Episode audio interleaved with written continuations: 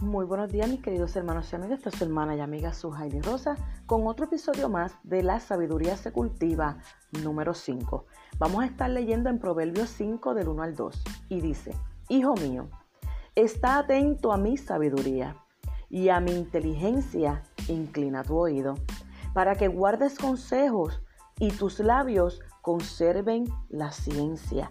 Mira qué importante es, número uno, que estemos atentos, que prestemos toda la atención posible a la sabiduría, que es al entendimiento, al consejo que hemos de recibir en momentos difíciles, en momentos buenos, en momentos de alegre, en cualquier circunstancia de nuestras vidas. Para que guardes consejo y tus labios conserven la ciencia, para que entonces tus labios comiencen a declarar lo grande y poderoso que ha sido Dios en tu vida, no de cosas negativas. No, acuérdate, de tus labios está hablando de lo que tú hablas, de lo que tú confiesas.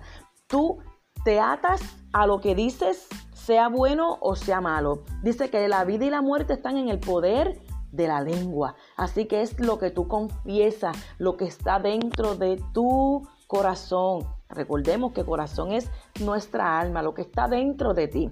Hijo mío, Está atento a mi sabiduría y a mi inteligencia. Inclina tu oído. Sabiduría el conocimiento. Inteligencia es la estrategia, la acción, cómo vamos a reaccionar. Inclina tu oído a ellas.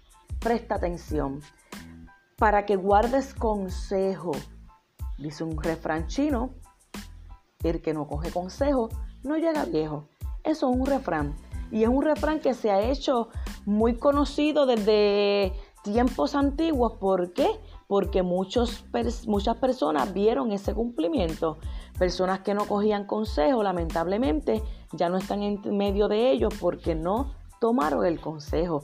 Dice que el avisado ve el mar y huye. No huye porque es cobarde, sino huye porque es inteligente. Esa es la estrategia. En esta mañana la sabiduría se cultiva. Proverbios 5, 1 y 2. Hijo mío, está atento a mi sabiduría y a mi inteligencia, inclina tu oído para que guardes consejo y tus labios hablen, tus labios declaren, conserven la ciencia. Dios te bendiga y Dios te guarde.